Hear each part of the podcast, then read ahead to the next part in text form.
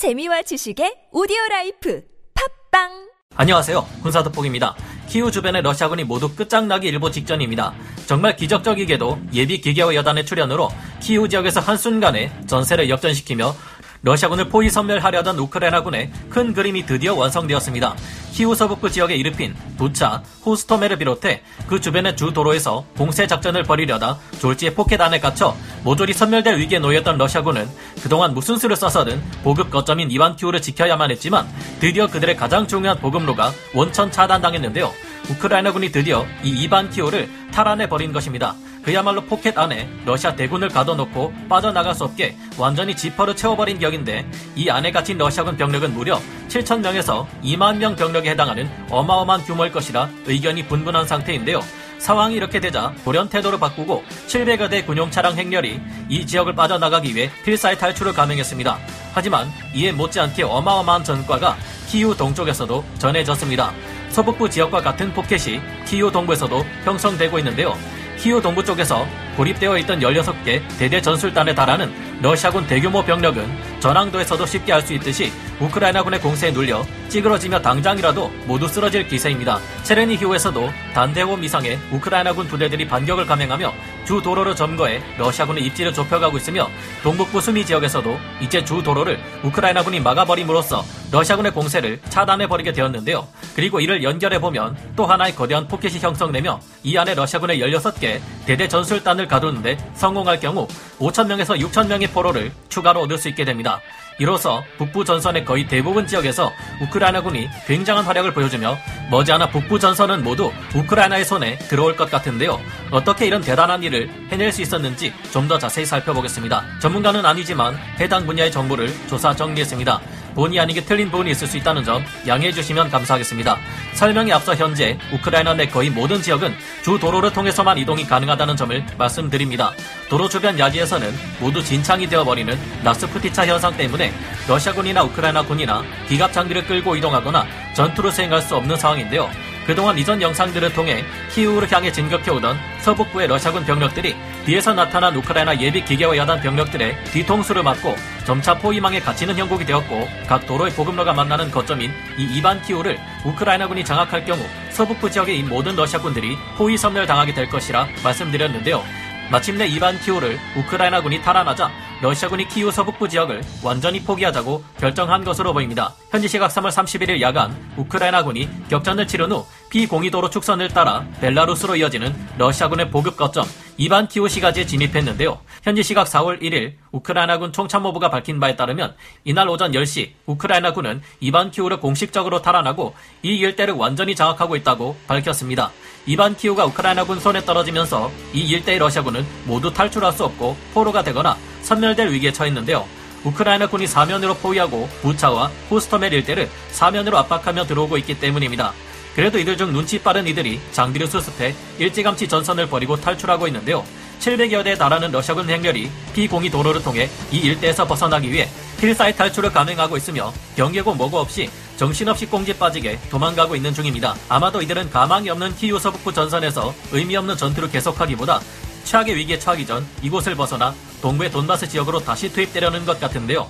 하지만 그 판단이 너무 늦었기 때문인지 탈출하던 러시아 병력들은 일부만 빠져나갔고 나머지 일부마저 우크라이나군에게 붙잡혀 갇힌 상황입니다. 아직까지 치열하게 남아서 전투를 수행 중인 러시아 군들도 있는데 이들은 아마도 푸틴의 개인 용병이라 할 수 있는 바그너 그룹인 것으로 보입니다.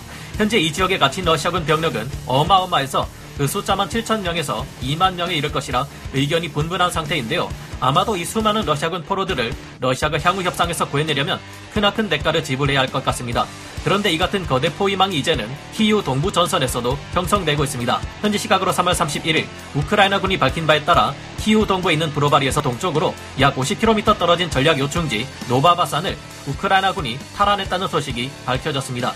이로 인해 노바바산 남쪽에 자리 잡고 있는 러시아군 병력들의 보급이 끊어질 위기에 처했는데요. 이곳에 갇힌 러시아군 병력들은 수미에서 롬니를 거쳐 이곳으로 연결되는 H07 도로 축선을 통해 보급을 받아야 하는데 그 중간에서 노바바산을 우크라이나군이 장악하면서 보급을 받을 수 없게 된 것입니다. 우크라이나군은 이 보급로의 가장 끝부분인 국경지대 수미 일대에서도 러시아군의 공세를 좌절시켰고 이후 인근 지역으로 진출해 인접해 있는 도시들을 정리하고 있는 중인데요. 이 때문에 수미에서 롬니, 프릴레프, 브로바리로 이어지는 H07 도로의 러시아군 보급로는 일주일이 넘도록 끊어진 상태입니다. 우크라이나군은 이 H07 도로 축선을 따라 프릴레프 인근에 두 개에서 세 개 집단으로 흩어져 있는 러시아군을 압박해 포위망을 더욱 좁혀 들어가는 작업을 시작 한 상태인데요. 또한 보다니브카 쪽에 고립된 러시아군 병력도 보급이 끊어지게 되었습니다. 보다니브카 지역에 자리 잡고 있는 러시아군의 후방 보급로인 이 95도로 축선을 쭉 따라 올라가다 보면 북부의 체르니히우가 나오는데요. 3월 31일 전황도를 보면 체르니히우 남쪽에서 이 95 도로를 막고 우크라이나군을 포위하고 있는 러시아군의 빨간 영역이 보입니다. 하지만 바로 다음 날인 4월 1일 전황도를 보면 남쪽 이 95 도로를 막고 있던 러시아군을 우크라이나군이 격파하고 이 지역을 탈환한 모습을 볼 수 있는데요. 오늘 아침 공개된 4월 2일 전황도를 보면 이 도로를 점거한 우크라이나군에 밀려 러시아군이 더 밀려나 있는 것을 확인할 수 있습니다. 즉 북쪽의 친러 국가 벨라루스에서 체르니히우, 보다니브카로 이어지는 러시아군 보급로까지 막혀버린 것인데요. 이와 같은 포위망을 구성한 채 시간을 끌고 보급을 받지 못해 소모전에서 갈수록 불리해질 고립된 러시아군을 상대로 우크라이나군이 더욱 압박해 들어갈 경우 이 키우 동부 전선에서도 16개 대대 전술단 5천명에서 6천명에 달하는 러시아군 병력을 포로로 더 잡아들일 수 있을 듯합니다. 현재 남부 전선의 헤르손에서도 이런 거대한 포켓이 형성되고 있죠. 갈수록 러시아군의 보급로를 끊고 차근차근 침착하게 포위 선면에 들어가는 우크라이나군의 활약을 보면 먹잇감을 사지로 몰아 사냥하는 늑대 떼를 보는 느낌인데요. 우크라이나군의 이 같은 전술이 앞으로 더욱 큰 힘을 받아 현재 들어와 있는 러시아군 병력의 대부분을 잡아들여 전쟁을 끝내고 러시아가 무력으로 우크라이나의 영토를 빼앗아가는 일이 없기를 바라봅니다. 원래 친러 지역이었던 돈바스 지역이나 2014년 빼앗겼던 크림반도 등지에서도 지나치게 비인도적인 공격과 전쟁 범죄를 일삼았던 러시아군의 행동에 질려버렸는지 반감이 점차 커지고 있다는데 이를 보면 이 지역에서도 향후 러시아의 입지는 좁아지지 않을까 합니다. 그들이 러시아의 말대로 정말 분리 독립을 원하는지는 모르겠네요.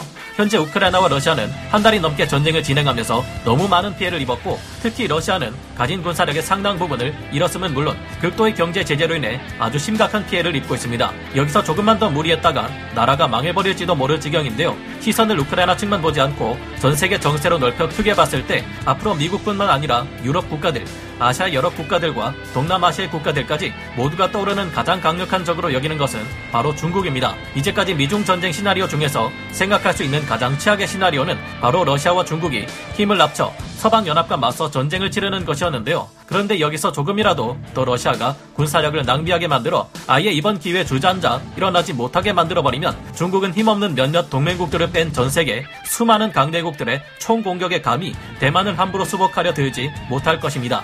오늘 군사 돋보기 여기서 마치고요. 다음 시간에 다시 돌아오겠습니다. 감사합니다. 영상을 재밌게 보셨다면 구독, 좋아요, 알림 설정 부탁드리겠습니다.